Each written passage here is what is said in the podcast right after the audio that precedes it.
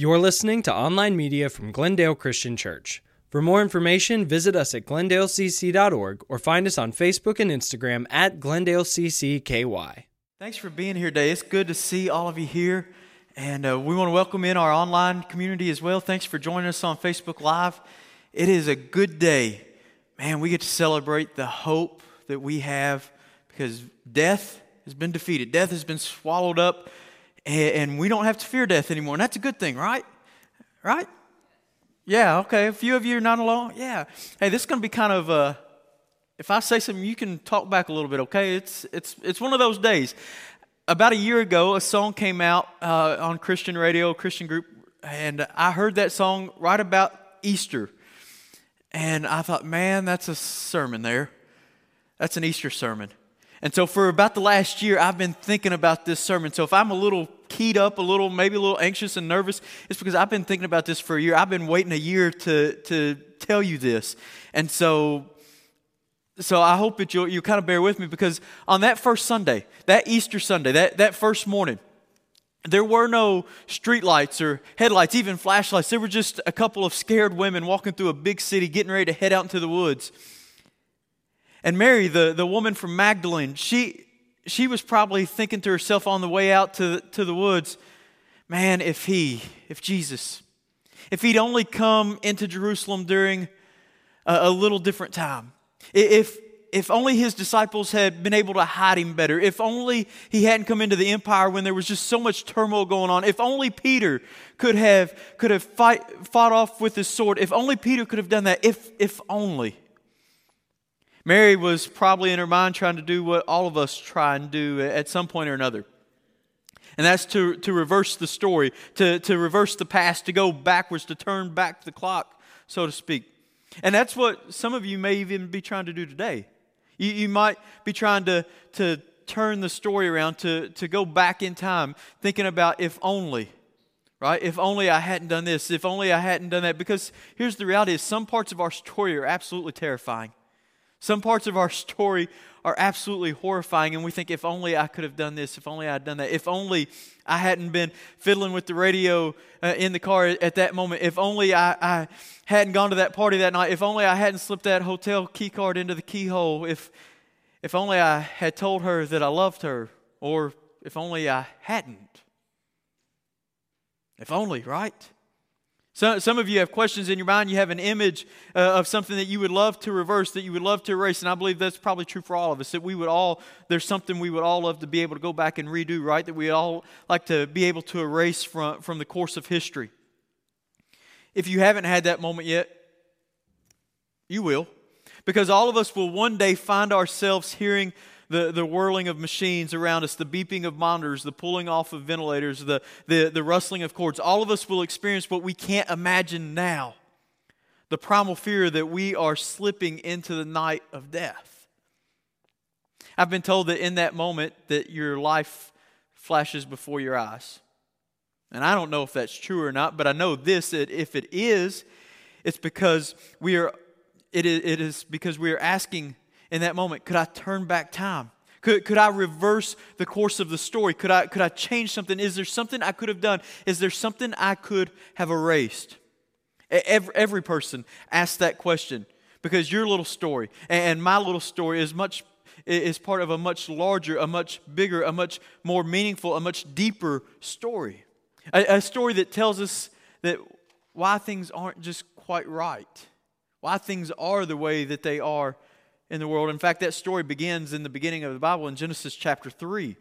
We see that story begin to unfold. It's a story of something that is wrecked, it's a story of something that went wrong in a garden at, at one of the earliest points in history.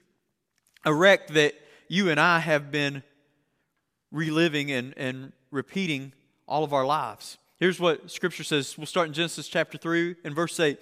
When the cool evening breezes were blowing, the man and his wife heard the Lord God talking uh, about in the garden.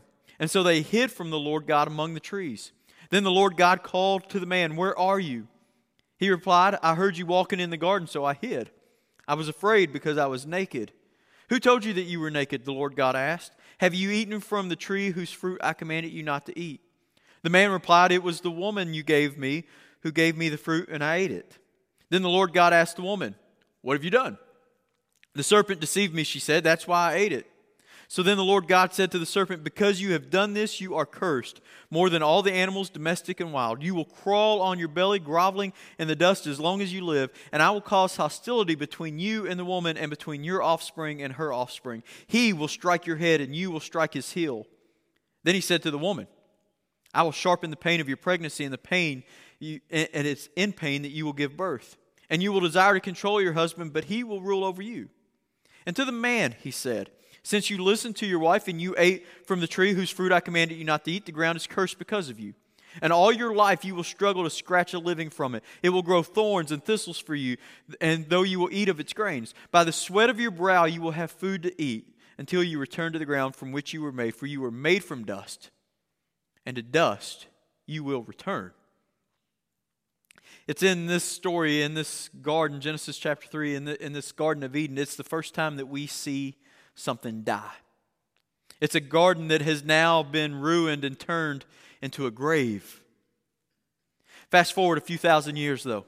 This, this woman named Mary, who's walking in this garden now, she thinks that she's uh, facing a personal crisis. She thinks that it's a coincidence that she winds up in this garden.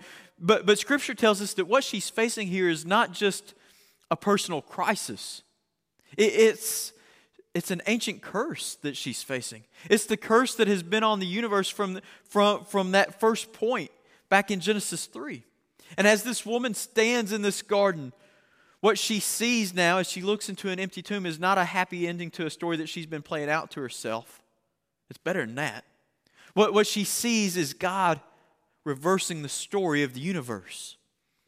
Here's what John chapter 19 says it says, Afterward, Joseph of Arimathea, who had been a secret disciple of Jesus because he feared the Jewish leaders, asked Pilate for permission to take Jesus' body. When Pilate gave permission, Joseph came and he took the body away. With him came Nicodemus, the man who had come to Jesus at night. He brought about 75 pounds of perfume ointment made from myrrh and aloes.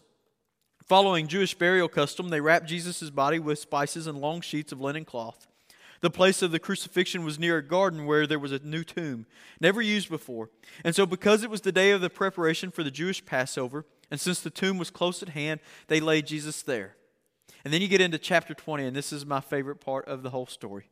Early on Sunday morning, while it was still dark, Mary Magdalene came to the tomb, and she found that the stone had been rolled away from the entrance. That's amazing.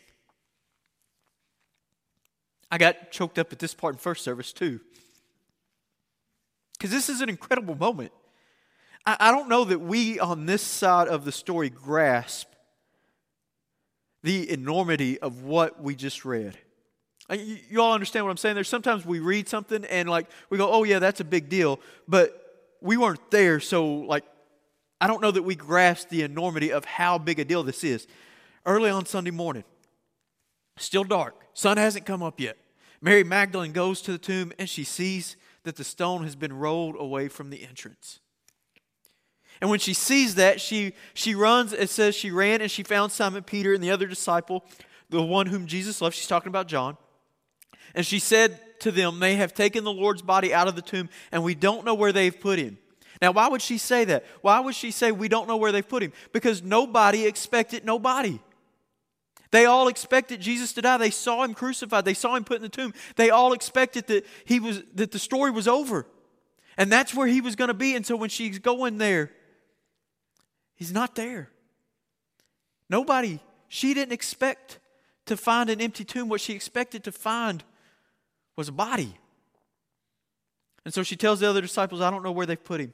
So Peter and the other disciples started out for the tomb. They reached they were both running, but the other disciple outrun, outran Peter. I think that's John's way of bragging. He says, I outran him. And Peter, and they reached the tomb first. He stooped and he looked in and he saw the linen wrappings lying there, but he didn't go in. Then Simon Peter arrived and he went inside. He also noticed the linen wrappings lying there, while the cloth that had covered Jesus' Jesus' head was folded up and lying apart from the other wrappings. Then the disciple who had reached the tomb first also went in, and he saw and believed. For until then, they hadn't understood the scriptures that, that said Jesus must rise from the dead. And then they went home. Verse 10 seems like the most out of place verse to me. That's how you know it's a true story. Because who would have put that in there, right? You, you've just gotten to this empty tomb, and John says, I, I went in there, and, and when I saw what I saw, it, it clicked. Something in that moment, it clicked for me, and I believed. I understood that Jesus said he had to raise himself from the dead, that he had to be resurrected. And then we went home.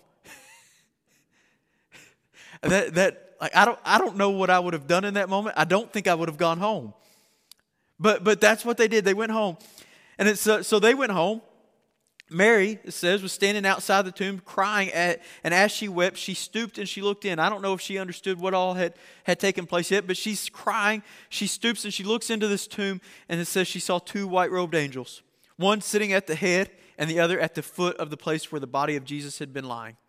Dear woman, why are you crying? The angels asked her. Because they've taken away my Lord, she replied, and I don't know where they've put him. She still hasn't caught on to what's happened yet. She turned to leave and she saw someone standing there, and it was Jesus, but she didn't recognize him. Dear woman, why are you crying? Jesus asked her. Who are you looking for?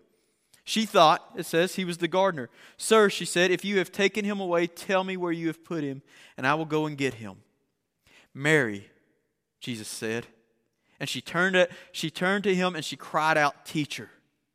I love that. I don't know that we'll recognize Jesus physically. I hate to break it to all of us that think that Jesus is as fair skinned as we are. He grew up in Africa in the middle of the desert. He's probably not very light skinned. We probably wouldn't recognize him physically, but Mary didn't recognize him physically, but when he called her name, she recognized his voice.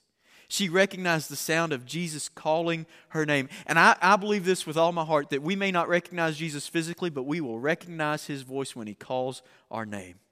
There is nothing sweeter than the sound of your name being called by someone you loved, is it?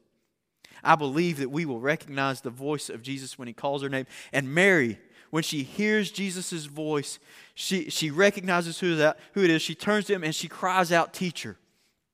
And then Jesus, says, Don't cling to me, Jesus said, for I haven't yet ascended to the Father. But go and find my brothers and tell them, I am ascending to my Father and to your Father, to my God and to your God. And Mary Magdalene found the disciples, and she told them, I have seen the Lord. And she gave them this message there's a couple things about this, this story that, hap- that takes place in this garden that I want you to recognize that I, that I want to point out to you. And the first one is this, is that God is reversing the story of corruption. That's what's taking place here. That in this garden, God is reversing the story of corruption. Scripture tells us that Mary goes into a garden, which was also a grave place. It says that after Jesus had been crucified, they, they took down his body and, and they placed it in this tomb that was in this garden because it was close by. Nobody wanted to haul a body a long way. They, it was close by, it was convenient, so this is where we're going to put him. And it was a, supposed to be a temporary spot. Jesus knew it was going to be a temporary grave, but the disciples didn't know that. It was just a temporary spot. We'll, we'll get him when Passover's over and we'll, we'll move him to a more permanent spot. But they laid him in this borrowed tomb of a rich man in this garden. We tend to misunderstand what, what I think that garden looked like because we think of a grave and of a garden, and we think of the fake gardens that we've constructed around all of our cemeteries uh, and memorial gardens, and you know the rolling meadow gardens that are that are all kept neat with somebody coming through with weed eaters and lawnmowers, and everything looks so stately and clean and all those kind of things. But that wasn't this kind of garden. This was, a, was not a memorial garden. This was a working garden that Mary found herself in. It, it, was, a, it was a garden that would have had vegetables growing in it and, and perhaps, you know, so, some grapes growing. Mary walks into this garden and what she thinks that she has discovered is a grave robbing. That's what she thinks she's walked into, a, a, grave robbing. She walks up, she sees the stone is empty. It's been rolled away. She sees the cloths that would have been, it would have been used to wrap up the corpse. She, she would have seen the images there of corruption and she wonders and she asks, Where have they taken him? Where, where, have they taken him? Someone has come in and they have robbed this grave. They, they have taken the body of this man whose words I have believed. They have taken the, the body of this man who I, have, who I have left everything to follow, who I've given up everything, and they've taken his body and I don't know where he's at. She was seeing the story of corruption. But what she wasn't seeing was that God was reversing the story of corruption.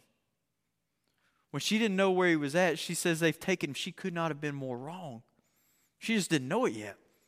The text says that after Mary goes back and she speaks to the disciples and she tells the disciples, somebody's taken him. And they run back to the tomb and, and they see the fact that it's now empty. And the Bible tells us that she looks in there and she sees a couple of angels sitting in the grave. And, and instead of inviting her into the grave, they point her out to the garden. Go, go out to the garden. That's where Jesus is. He's not in the grave, he's in the garden. Go out to the garden. Mary is seeing, although she can't understand what is happening, that God is taking the path that, that you and I are on toward corruption, that we've been on since, since the sin in the Garden of Eden, the sin that, that has caused our entire world to be corrupt. And God is taking us off of that path and He's turning it backwards. He's reversing the story. The Bible tells us that at the beginning of, at the beginning point of history in that other garden, when, when the woman ate from the tree of, of the knowledge of good and evil, and the man ate from the tree of the knowledge of good and evil, a curse came upon the universe, and which which cursed all of the universe and cursed all of humanity, all of mankind. It, it was a curse that would see their bodies turned back into dust, and a world that was would now be full of thorns and thistles. But what the gospel of the resurrection tells us is that Jesus took that curse upon himself. He took it upon himself. Those thorns that would appear on the ground would be pressed down onto his head as he hung on a cross. He, the king of all the universe, the, the, the one who was there when God said, Let there be light, he was there when that happened. When God said, Let us make man in our image, he was talking to Jesus. Jesus was there, the king of all the universe, now hung on a cross, taken down off a cross, purple and bloated, drowning in his own blood water pouring out from his side where they had stabbed him. He was a dead body, he was a corpse. He was under the bondage to corruption. And Mary expected to find him in that condition when she went to the tomb that day. She, she was bringing with her some spices and, and she was going to bring some embalming stuff to, to just try and preserve him just a little bit longer till they could get him in a more permanent tomb. But she doesn't find him there. She doesn't find the corruption of that first garden in this garden. Instead, she finds angels. Just as angels have been present in that first garden when, when they were there after the, after the sin of mankind, after the sin of Adam and Eve, that God placed garden uh, angels on the outside of the garden to guard it and, and to tell, tell mankind, hey, don't come in here. I don't want you to come in here and eat from the tree of life because I don't want you to be uh, remain in this fallen state for all of eternity. I don't want you to have uh, life without hope. And so he stations an angel there that was used as a warning sign to keep people out. But this time in this garden, an angel speaks to Mary and he says to the woman, Go out into the garden. And he points her out of the grave. And she runs out of that hole in the ground because Jesus wasn't there. And then she runs into someone that she thinks is a stranger. So God is beginning to reverse the story of corruption. The second thing I want you to notice in this garden is that God reverses the story of alienation. Mary's standing there in verse 11 outside the grave, and she thinks that she's alone in this garden. She, she's sobbing and she's crying. She can't wrap her head around what, is, what she's witnessed, and, and she thinks that her whole world is coming to an end when someone speaks to her. When someone speaks out to her and says, Hey, why are you crying? Why are you so upset? What's, what's wrong with you? And the Bible tells us that, that she thought this was a hired worker, someone who was working in the garden, who was tilling the ground. And she turns and she starts sobbing to him to tell her what, what's happened. Until, until she hears her name. Until Jesus calls out her name. You see, part of what has happened to all of us when it comes to the sin in our life is that it alienates us from one another. It, it, alienates us from God. It separates us from each other. It separates us from God. But, but the story that is told in the very beginning, it, it, it, starts there. Separation from God begins in that garden. When the woman ate of the, the tree of, of the knowledge of good and evil, she ate that fruit, and the man ate that fruit. Suddenly they realized that they were naked, and they started to hide from one another. That, that community that they had with God was now broken. Scriptures tell us that in the cool of the day, that God would take, uh, take kind of evening walks in the garden with Adam and Eve. Can you imagine that? What that must have been like? This God and Adam and Eve strolling through the garden, the only people on the planet. Everything's just as it should be. Just just as God had intended it. And, and there's this community, there's this bond that God has with them.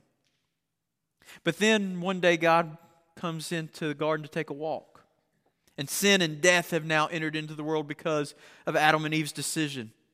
And Scripture says that, that, that they were hiding. God calls out to them, Hey, Adam, where are you? Eve, where are you? And they, they, they respond, Hey, we're, we're hiding. They, they shrunk back because they didn't want God to see them. But in this garden, in this garden several thousand years later, something's different. Jesus looks at this woman and he calls her by name. And she grabs him and she starts crying the same way that you would, you would grab a, a, loved one if you thought that they had been hurt and you thought that they weren't okay. You'd say, Oh, I, am so thankful you're okay. You know, I thought you were in a car wreck and, and, and I thought you were, you were gone, but you, you're alive. You're okay. Everything is good. I'm so happy to see you, right? That's how she responds. But what's Jesus say? This is proof that Jesus was a man. He doesn't say, Hey, it's good to see you too, right? He says, No, no, no. Go to my brothers. Go tell my brothers. The, the, go, go talk to them. Go get them.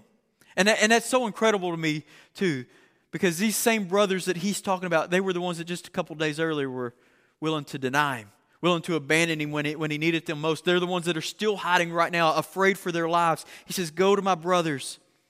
You see, Jesus walked into her story and into your story and into my story.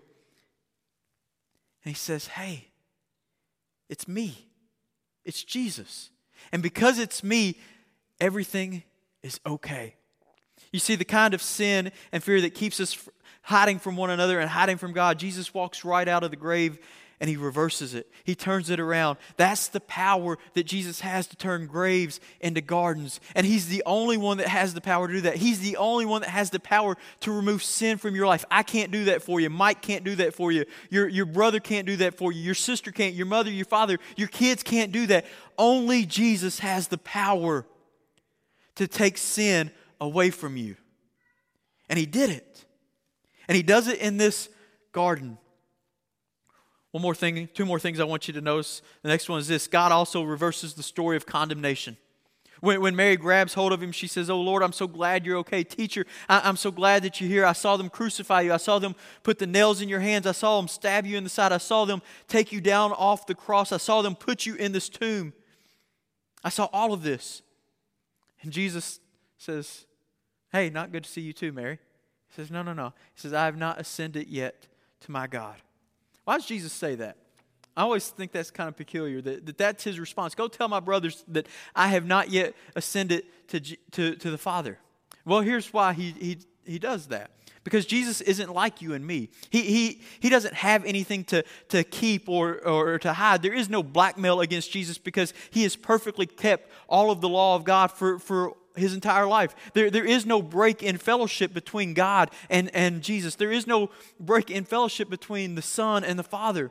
Jesus says, Not only am I not hiding into the bushes, but Jesus also says, I'm walking right out of this tomb and into the presence of God. I'm not afraid to stand before God because there's nothing for me to be afraid of. The Bible says that, that the only ones who are going to be able to ascend to the hill of the Father, to the hill of the Lord, are, are ones that, that are righteous. That God will only receive those who are righteous, and God's going to show us one day who all of those people are because He's going to open up their graves and He's going to call them out of a tomb. And they're going to walk out of the grave just like Jesus did and into a new garden. And on that Sunday morning, before dawn, when the roll was called up yonder, that's a good hymn, isn't it, Ray? Before, before the roll was called up yonder, there was only one name on that roll. Only one human was able to, to walk away from condemnation, to walk away from the rule of death, and walk right into the presence of the Father. And his name was Jesus, the name above all names. Every one of us in this room, we have been under the sentence of, of condemnation. The, the, and, and the judgment for that is death. We need to understand that. The judgment for condemnation is death. Everybody in this room ha- has been hiding. So, some of you still are. Some of you still are. You're still hiding, just as the first man and the first woman hid behind the leaves that, that they had built for themselves, and they, they, they slowed their breathing down, they stilled their movements, hoping that God would pass by and not notice. Some of you are living your life that way. You, are you're, you're, you're living like God's not going to notice the open rebellion that you're living in. But it's not behind bushes that you're hiding, it's, it's behind the world that God's created for you. It's behind the life that God's given to you, and you're living as if God will not notice that rebellion. But, but here's the painful truth. And, and it's a painful truth. The truth is, is that we are all guilty. You know it, and I know it. We are all guilty. But there's good news to go with that painful truth. And the good news is that the gospel of Jesus is that Jesus has already stood in our place. He has already taken on that condemnation, every bit of hell that we deserve, that you deserve, that I deserve, and we deserve a lot of it. Every bit of it, He is completely absorbed for us. And he's, out of, he's able to walk out of that grave and say, I am ascending to my Father. I am not afraid to be in His presence. And the even better news for us is that he's not ashamed of us either. He says, Go and tell my brothers, I'm ascending to my Father and to your Father, to my God and to your God. Now, some of you in this room, some of you watching online, you might still be under condemnation. Some, some of you don't know what it means to have that kind of confession that this Middle Eastern woman has had. When you, when you trust Christ, when you confess with your mouth that Jesus is Lord, when you believe with your heart that God has raised him from the dead, when, when you identify with him through baptism and his death, burial, and resurrection, when you believe all of those things, you, you are believing that. Not because it's unbelievable. You're, you're believing that because God has called us to, to, to test our faith. You realize that that believing in Jesus is the first is when faith begins, and that's the very first test. Be- believing that Jesus is the Christ, the Son of the risen, uh, the Son, the Son of God, who is ascended from the, from the Father. You realize that that is the very first test of our faith to believe that. And so when we we we don't believe that because it's unbelievable, we believe it. And we confess that. And when we confess that, what we're confessing is that we don't deserve to be alive. We're confessing that all of the grace and the mercy that has been given to us, we don't deserve. Only He deserves to be alive, and only He deserves to be in the presence of the Father. And the only hope that I have before God is that Jesus would shed His blood for me, and that God would raise Jesus from the dead. And so, the reason that we're brothers and sisters with Jesus is not because we got our life all cleaned up and we got our act together before we ever step foot into church. It's not because of any of that. It's not because we quit sinning. We're not going to quit sinning. We're humans. We're going to keep sinning. It's not because of any of that. The, the reason that we are brothers and sisters with Jesus is because when we ask God to count his death as our death, and we're asking God to count his resurrection as our resurrection, we, we look and we see him and we say, I want to follow him. I want to follow Jesus even through death. I want to be able to follow him into that grave, but even better, to walk out of that grave and into that new garden. Because Jesus, you are the only one you are the only one who has the power to turn graves into gardens. Last thing I want you to notice, and then we're done. I want you to notice that Jesus, that God is reversing the story of deception. Jesus speaks to Mary, and, and what's significant in, the, in this garden is that he's speaking to a woman.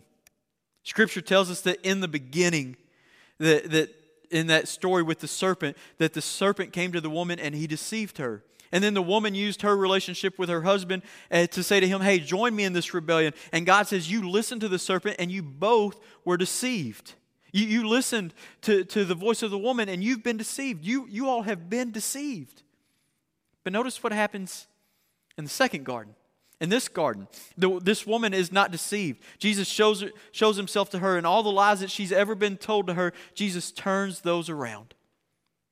He turns her around and he shows her the truth. That he shows her that he is the truth, right? That he's, he's the way to the Father. Jesus said, I am the, the way, the truth, and the life, and no one comes to the Father except through me, right? The Word of God is like that. Jesus says to her, All these lies you've been told, here's the truth. But here's the deal Mary wasn't the only one in that garden. She's not the only one that had been there. The Bible tells us that there were soldiers who, who pulled the spikes out of Jesus' body, who there were soldiers who went home and they washed the blood of Jesus out from underneath their fingernails, and they washed uh, the water that had splashed on their face from Jesus' abdomen off, off of their face. And they went home and they had supper and they played with their children and their grandchildren before going to bed that night. Scriptures tells us that, that there were guards that were in front of the tomb that were there when the, they saw the body come out of that hole in the ground.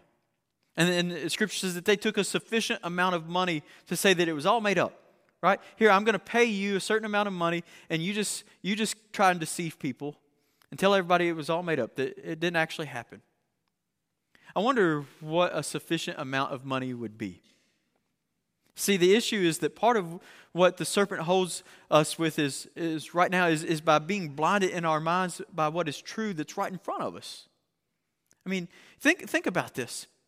A few days before, the, the disciples were, were scared to death. They were scared to death. They, they, they were practic, and I don't want to be too hard on them, but they were practically useless. I mean, really, they were. They were practically useless. They were scared to death. And some of you, you're going to be able to hear the proclamation of the crucifixion and the resurrection, and you're going to be able to, to walk out those doors in a few minutes, and you're going to be able to think about anything else. You're going to be able to think about what you're going to have for lunch. You're going to be able to think about how many Easter eggs you're going to hunt and find. And you're going to be thinking about who's going to win the ball game tomorrow night. You're going to be able to think about anything but this. Maybe you can tell yourself that somebody really did take the body, that, that the, the soldiers that took that money, they, they, their, their lie was true, that, that it, it really didn't happen. Maybe, just maybe. But remember those disciples that three days before were, were worthless, useless, who were running for their lives, who were scared to death. What had to change for them to all of a sudden become willing to put their life on the line? to be willing to, to, to be crucified, to have their slits throat, uh, their, their throat slit, have, to have their skin peeled off their bones, rather than just to simply say the words, hey, we never actually saw him alive. Something had to change, right? And you know what changed? It was because they saw a body. They saw someone who was dead and was now living. That's what changed. Maybe you can say to yourself, that, that that's the case, that they didn't actually see. But I think deep down, in your heart of hearts, I, I think you know the awful truth that if you are willing to believe that Jesus had been raised from the dead, then you also have to believe that you'll stand before him in judgment.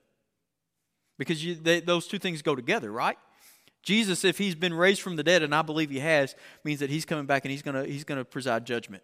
And that means we're going to stand in judgment. But the good news for us is that we don't have to fear that judgment because that same resurrected Christ is willing to stand in our place. He's willing to stand in the presence of the Father on behalf of us because he is reversing our story. We all want to live, right? I don't know anybody that says, hey, I want to die. Nobody says that, right? We all want to live. And we're going to have the power to live by accepting Jesus, by allowing him to stand in our place in the presence of the Father. You see, Jesus reversed that big story of Adam, that big curse. But he also reversed Mary's story. I love Mary. She's such an interesting character in Scripture. She's not a cardboard cutout figure in the Bible. She, she was involved in the occult. She lived a pretty rough life. Scripture says that when Jesus first met Mary, she had seven demons with, with, living within her. She was the kind of woman that if she were at that point in her life now and she were able to walk in our front doors, we'd all kind of go, oh, I don't know about this. I'll kind of just take a step back and say, yeah, hey, man, there's, a, there's an empty seat over there. I'm gonna go sit over here, right? Like that's that's how we would we'd hold her at a distance. But Jesus, Jesus knew her, and he loved her, and he redeemed her. And he said to her, Go tell my disciples. He chose her to take the message of his resurrection to the disciples. Go and tell my brothers. And Mary went, and she took that, that message to those men. And those men took it to other people, who took it to other people, who took it to other people, who took it to other people. And for thousands of years, they've been taking that message to other people. And somebody finally told it to me, and somebody finally told it to you. And if you've never heard it before, I'm telling you now Jesus isn't in the tomb, he's risen. Right? We ought to say amen to that, right? He used this former demonized, occultic, hopeless woman to save the world through the message of the gospel. He reverses the story of deception. The lie that you're not worth anything, that, you that your, your past is, is going to be your present and it's going to be your future and it's always going to, going to define you. He reverses that lie and says, No, no, no, no, no. You're worthy. You are redeemed. You are mine. Some of you are still under that curse. There are a hundred different stories in this room. There are a hundred different stories of people watching online, but there are really only two. One walks from a garden into a grave, and one walks from a grave into a garden. Some of you can leave and you can go home and you can eat and you take your nap and, and say to yourself, it's nothing. It's nothing. It's, it's, it's nothing to it. But if you do, keep in mind whose voice you're listening to. Others of you, you hear him calling your name, calling you by name. And it doesn't matter how awful the story is that you have written for yourself, it doesn't matter how terrible the story is that you have enacted for yourself. He can reverse it, He can turn it around. He can conform you to His image, and He can give you life through His blood. But you have to hear it. You have to hear Him call your name. You have to be willing to, to, to listen for the voice of Jesus calling your name. And when He calls your name, He invites you to, to come. Because here's the, here's the reality is you can't call out of a grave by yourself. You just can't. Only Jesus, only Jesus can turn graves into gardens. And He's calling you by name. He's calling you to walk out of that grave and into the garden that He has prepared for us. He's calling you by name. Are you going to listen to Him? Let me pray for us. Father God, we love you and we are so incredibly grateful, and that's not even the right word to use. But we are so grateful and thankful that you have given your life on our behalf, that you have reversed the story, that you have you, have reversed the story of corruption and alienation, that we don't have to be separated from you anymore. You've reversed the story of, of, of condemnation, that we are no longer guilty in your presence, that you stand in our place. And you've reversed the story of deception. We don't have to believe the lies that are told anymore. We can believe you. We can trust you. And we can walk out of the graves and into the garden through the power of the blood of Jesus. Father, we love you. It's in Christ's name that we pray. Amen.